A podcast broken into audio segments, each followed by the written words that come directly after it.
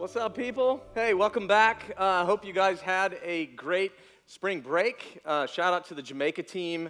Yeah, front row. There you go. Always, always. Hey, I love it. I saw great pictures, cool videos. Excited to keep hearing more stories about the week. If you don't know me, my name's Kyle. I'm one of the pastors here at the church. I also get to help lead Veritas, our college ministry. And if tonight is your first time here at Veritas on a Tuesday night, I'm really, really glad that you're here because we're starting a new series on mental health. And tonight, if you haven't figured out, we are starting with the topic of anxiety. Anxiety. Why start a series on mental health on anxiety? Well, according to the New York Times, Americans are among the most anxious people on earth.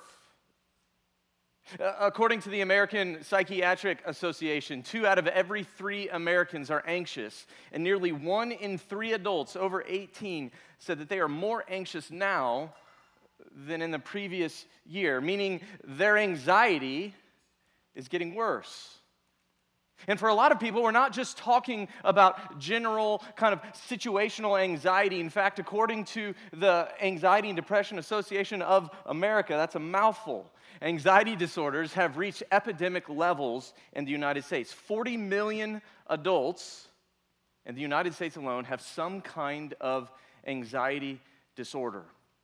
Now, what this means is that we, all of us right now, are experiencing the highest levels of anxiety in the history of history, leading one person a few years ago to say, back in 2017, she said, if you're a human being living in 2017 and you're not anxious, there's something wrong with you. If you're alive and you're not anxious, something is wrong with you. But of course, it's not just Americans in general. It's your generation, Gen Z in particular, right? People ask me all the time, Kyle, I've been working now with college students. I've been working here for about 15 years. People ask me all the time, hey, what's different with college students now than 15 years ago? And one of the first things that I always talk about is mental health. See, I don't even think mental health was a phrase that we used 15 years ago. Now it's a necessity. We can't not talk about mental health. Jean Twenge, she's a professor of psychology at San Diego State University. She wrote a book called iGen, just another way of saying Gen Z. She says this, I think it's interesting. She said, iGeners look so happy online, making goofy faces on Instagram, but dig deeper, and reality is not so comforting. iGen is on the verge, catch this, iGen is on the verge of the most severe mental health crisis for young people in decades. On the surface, though, everything is fine. Time magazine recently, in a cover story on teenage anxiety, they said this. They said that the kid, this is the headline of the article, the kids are not all right. You're not kids, but you get it, right? The kids are not all right. American teens are anxious, depressed, and overwhelmed. Why? Well, it goes on in this article to say this. It says that your generation is the post-9/11 generation, raised in an era of economic and national security. You've never known a time when terrorism and school shootings weren't the norm. You grew up watching your parents weather a severe recession, and maybe most importantly, you hit puberty at a time when technology and media were transforming society. Now, here's the kicker. With all the things that I just mentioned, all the studies, all the stats, all the headlines and articles, all those things, here's the kicker. All of that came prior to COVID. It all came before COVID, right? Which statistically has done what? It's brought more anxiety, more panic, more loneliness, more depression. In other words, everything's not fine. Everything's not fine. It's not fine in the world of mental health for us. You see, on the surface, it might seem fine, right? It's easy to fool people on social media, but under the surface, for a lot of us, when it comes to mental health, things aren't fine for us at all. And anxiety, in particular, is now the most common mental health issue in the United States. Now, I want to pause here for a second, because this is a good spot for me to mention that I'm very, very aware. I'm very aware that a one-size-fits-all approach to anxiety is not very helpful. It's not helpful.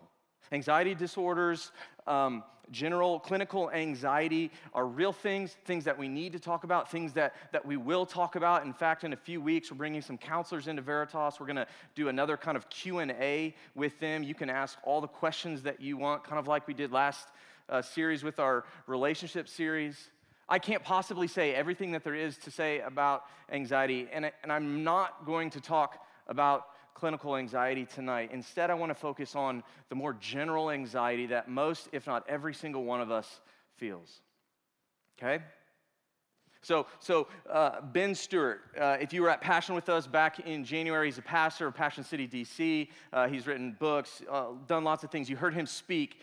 And something he said a while ago, he said this. He said, for many of us, our biggest problem, it's not our problems. It's our anxiety about our problems that's wrecking our lives. See, the problem, according to Ben Stewart, is not our problem. The problem is not our problems. The problem is our anxiety about those problems that ends up wrecking us. Now, as it turns out, Jesus said something pretty similar. In Matthew chapter 6, the Gospel of Matthew, Jesus says this. He says, therefore, I tell you, do not worry. I highlighted this word worry right here because I want us to see that when the Bible uses the word worry, you could just swap out anxiety. In fact, other translations in this passage would say, do not be anxious. It's the same word. So Jesus says, therefore I tell you, do not worry about your life, what you will eat or drink, or about your body, what you'll wear. Is not life more than food and the body more than clothes? Look at the birds of the air. They do not sow or reap or stow away in barns, and yet your heavenly Father feeds them. Are you not much more valuable than they? Can any of you, by worrying, add a single hour to your life? And why do you worry about clothes? See how the flowers of the field grow. They do not labor or spin. Yet I tell you that not even Solomon, Old Testament king, not even Solomon in all his splendor was dressed like one of these. If that's how God clothes the grass of the field, which is here today and tomorrow is thrown into the fire, grass is often used to feed fire, thrown into the fire, will he not much more clothe you, you of little faith? So do not worry, Jesus says, saying, what shall we eat, or what shall we drink, or what shall we wear? For the pagans run after all these things, non-Christians run after all these things, and your heavenly Father knows that you need them. But seek first his kingdom, his righteousness, and all these things will be given to you as well. See, what Jesus is warning us is that our worry, our anxiety about our problems, in this passage, those problems are things like what to eat, what to drink, our bodies, what to wear. Jesus says that our anxiety, our worry about our problems, it wrecks us. It wrecks our lives. Why? Because Jesus says that it gets in the way of pursuing him. Jesus says, don't worry. Don't be anxious. Seek first. See, when we are worried, when we're anxious, it often gets in the way of us following Jesus.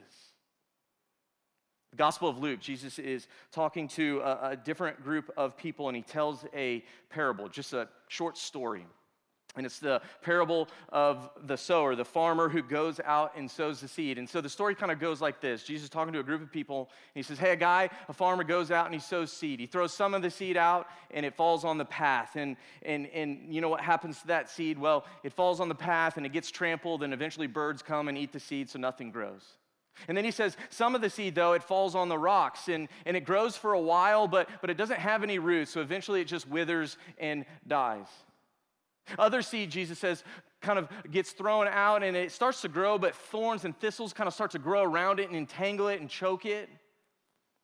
And then lastly, he said, there's seed that falls on good soil, and it grows, and it produces a crop.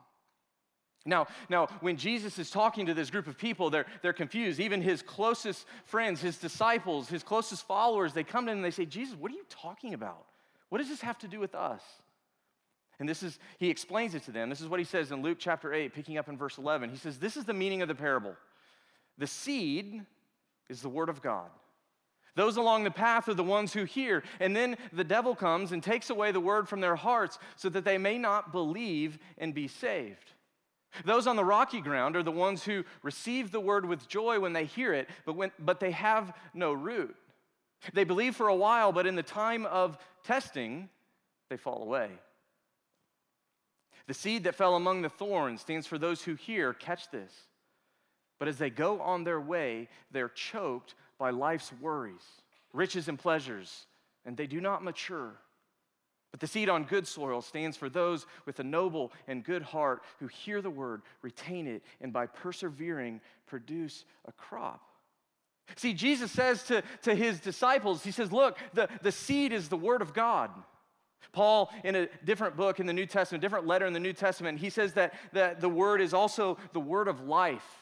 So Jesus says the seed is the word of God, the word of life. And sometimes Jesus says that the word of life, it gets choked out by what? The worries of life. The word of life gets choked out by the worries of life.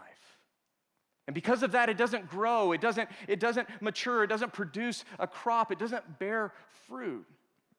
You see, the weeds of worry choke the life out of us. The weeds of worry, the weeds of anxiety in our lives, Jesus is saying to us, he's saying it chokes the life out of us. Okay, so get this. I read the other day that a dense fog, right? A dense fog covering 7 blocks, 100 feet deep, right? Dense fog, 7 blocks, 100 feet deep. It contains as much water as found in a cup of water. A cup of water broken up into millions and millions of droplets can create a dense fog, 7 city blocks, 100 feet deep. That's crazy, isn't it? I mean, a glass of water, something so small, can become so large. And yet that's exactly what happens with our anxiety, isn't it? That's exactly what happens with our anxiety. Something happens in our lives, whatever it is that causes us to be anxious, whatever it causes us to be worried most of the time, not always, but most of the time, it usually starts out small, but then it expands and expands and expands, and eventually, what was once really small is now huge, and it's consuming, right? It's consuming mentally, it's consuming emotionally, it's consuming physically and spiritually. Something so small becomes something so large that before we know it, we can't see clearly, we can't think clearly, we lose perspective. That's what Jesus is saying about anxiety. That's what he's saying about worry, that we lose perspective. When we fixate on our anxiety, we can't see Jesus clearly.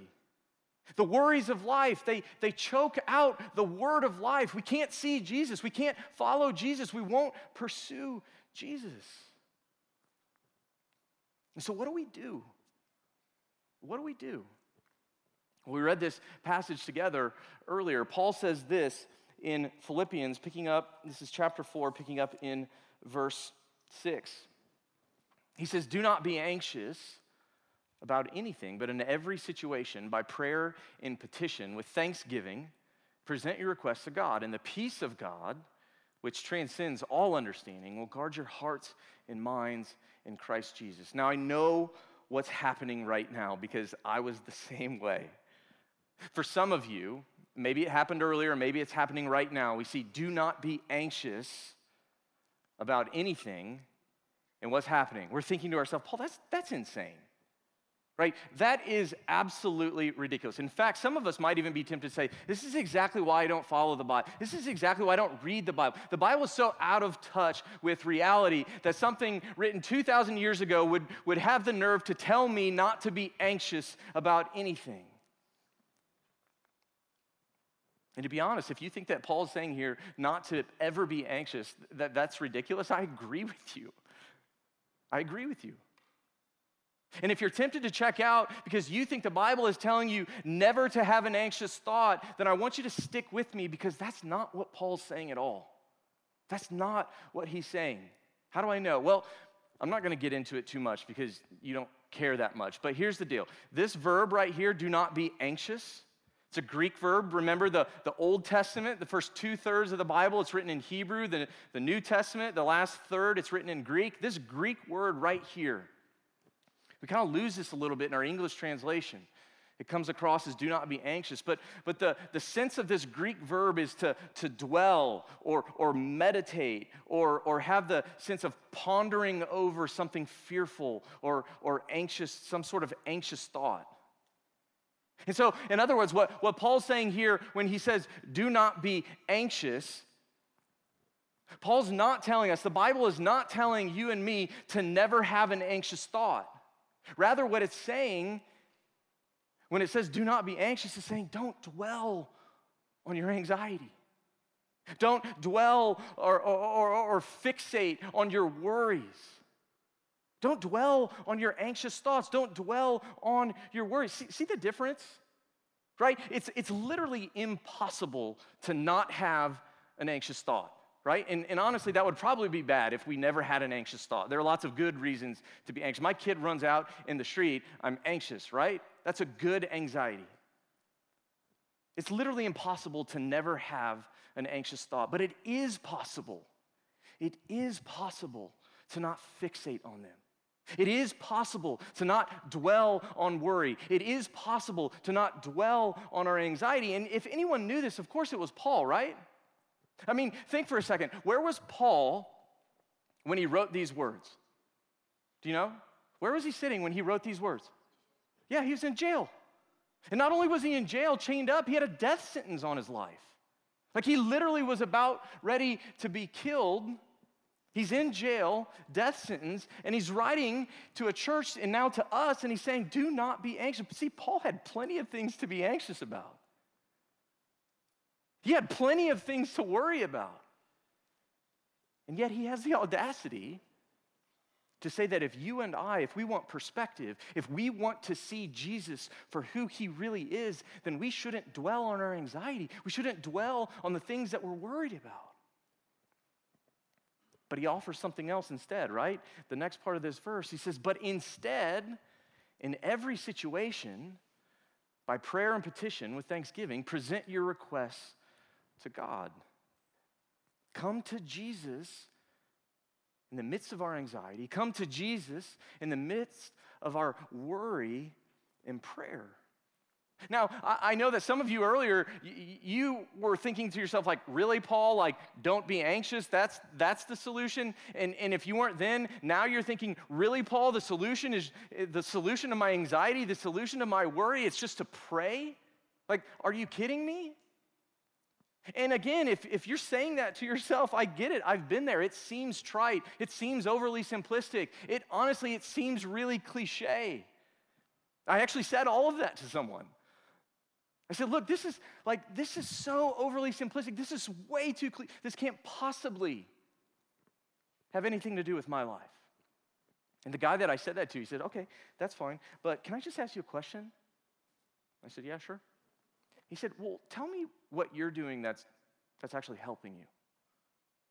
He said, how's what you're currently doing to fight your anxiety? How's your current coping mechanism for anxiety? How's that working out for you? And I'm glad he asked me that question because he knew the truth is it wasn't. It wasn't. My anxiety, my coping mechanisms for anxiety weren't working for me.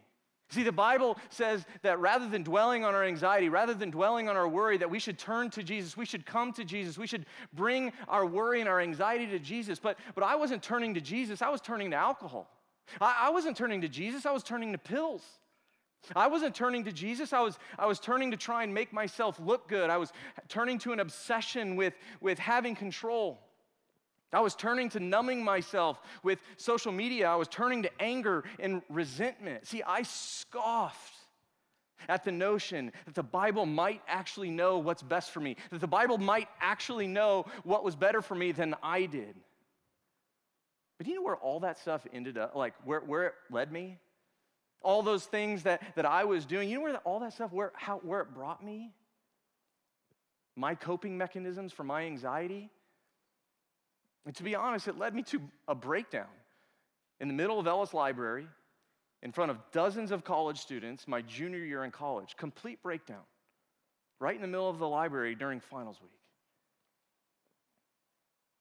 You see, my coping mechanism, my strategy, it wasn't working apart from Jesus. What about yours? What about your, what's your coping mechanism? What's your coping strategy for your anxiety? See, if you're sitting there just like I was, thinking that Paul's words are ridiculous, I just want to humbly invite you, and I mean it humbly, because I get that this is challenging. I just want to humbly invite you to consider that question, to be honest with yourself about that question. How's your current coping strategy for anxiety? How's it working out for you? How's it working out? Is it helping? Is it making your life better? Or if you're honest, is it worse?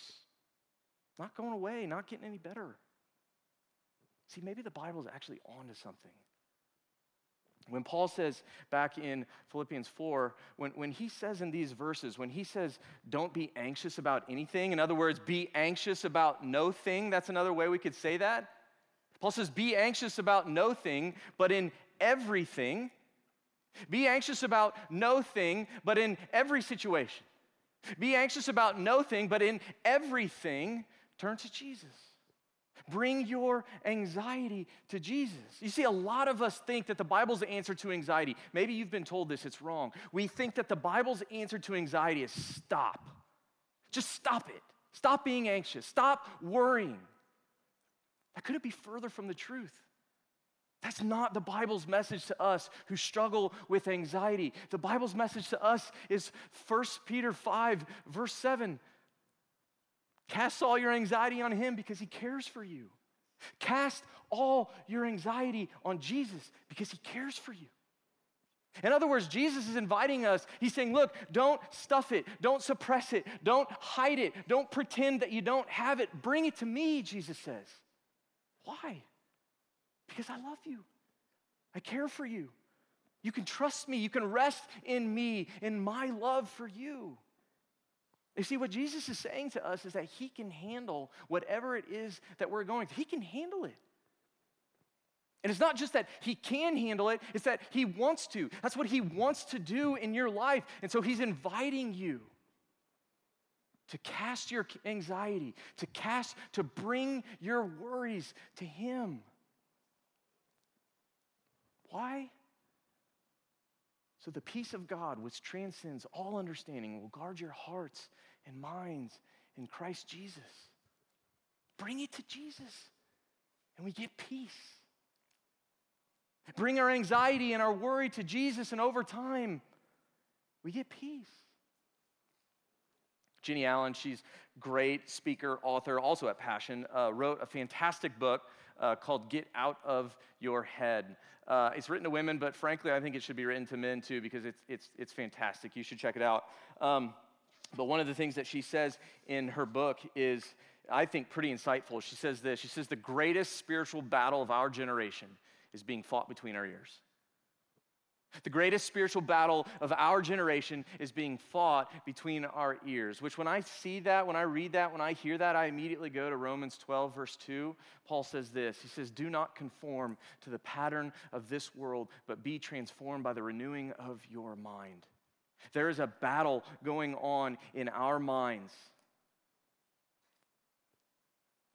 And Paul is calling us to be transformed by the renewing of our mind. See, what this verse means is that battle, it's possible to win. What this means is that it's possible to win the fight against anxiety. Some of us aren't so sure, but here's the thing, the Bible is. Some of us aren't quite sure, but Jesus is. That we can renew our minds, that we can fight against anxiety and worry, that we can actually have peace. But we got to renew our minds. How do we do that?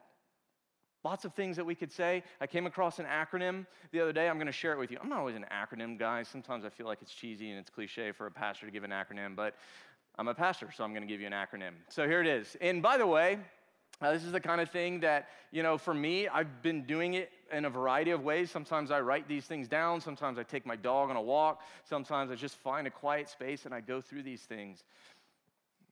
But how do we start to renew our minds? Well, let's start with truth. Let's start with truth. And so the T in that truth is trigger. The first thing here is trigger. And so we ask ourselves, just ask yourself. Remember, this is a habit, right? So this isn't like the silver bullet. This is the kind of thing that we're going to have to work on, we're going to have to do, and slowly over time, these are the kinds of things that help us renew our minds, help us grow and mature. But all of these things always start with something. And so just ask yourself, whatever it is that you're feeling, whatever it is that you're thinking, what triggered it? What started it?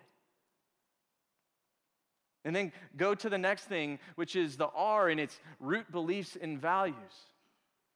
In other words, what's underneath whatever it is that you're thinking and feeling?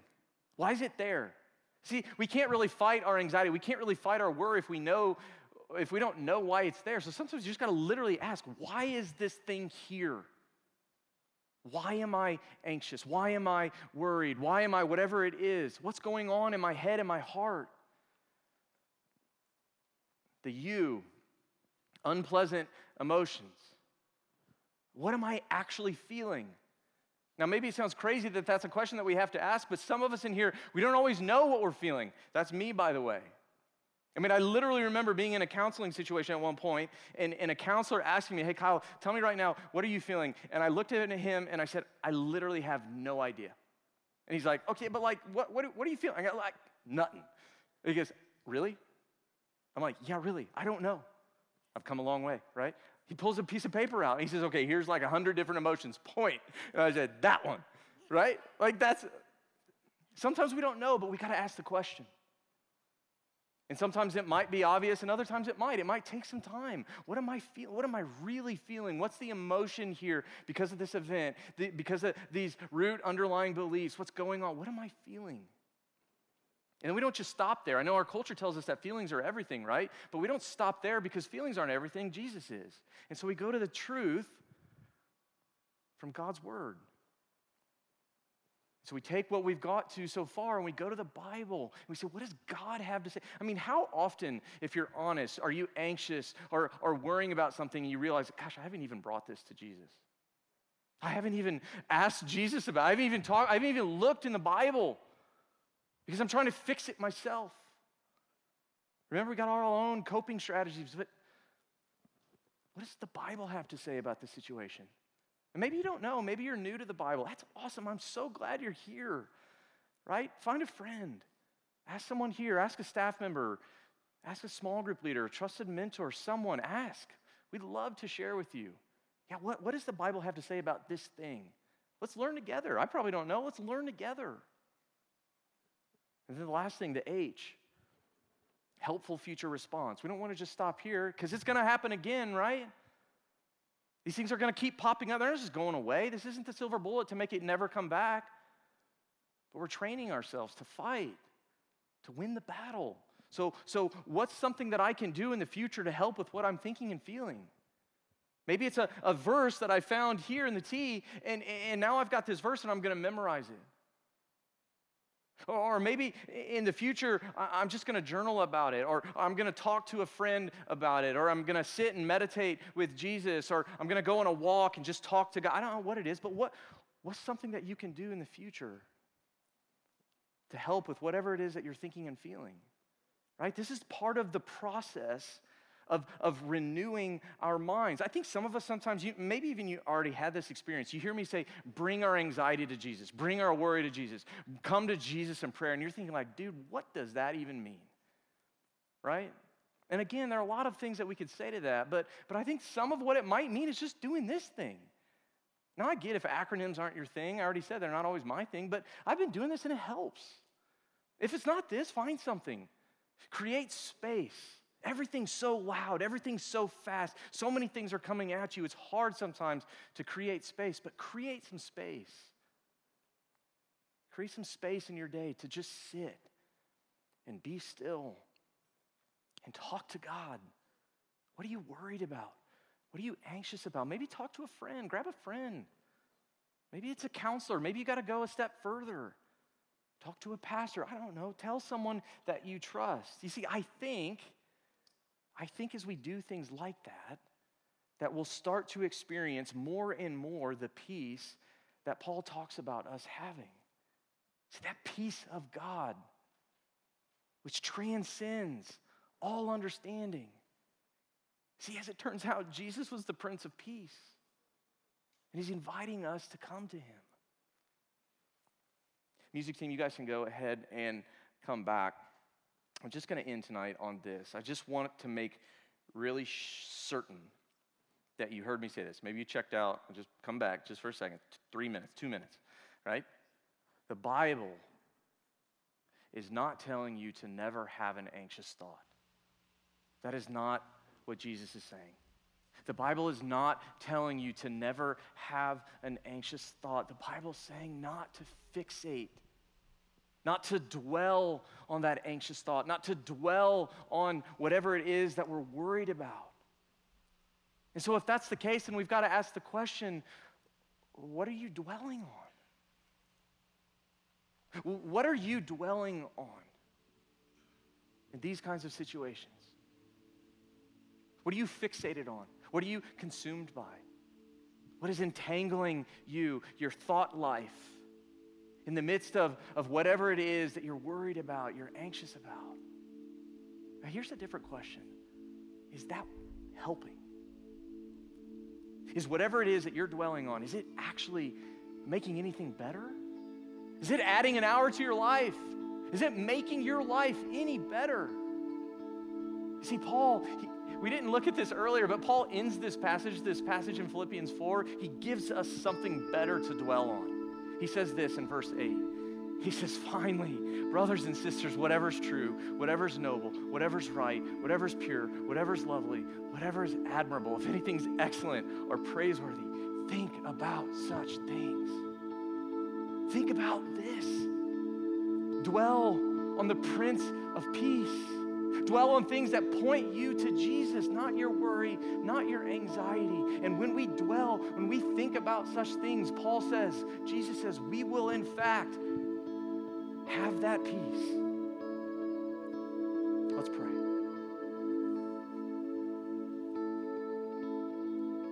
Jesus, it's hard for us to wrap our minds around this reality that what you're inviting us to, that what you're asking us to do is just bring our anxieties to you, cast our worries on you. We've tried maybe and it doesn't feel like it works. And we're tempted to look to other things. But God, we also know that those things don't work either. Maybe for a time, but not really. And so we ask, Jesus, we ask, we plead, we beg. We're bringing our anxiety and our worry to you. Jesus, would you give us this peace? Give us this peace. Give us yourself. We desperately want it. We need it. Jesus, give that to us. We love you. And it's in your name we pray.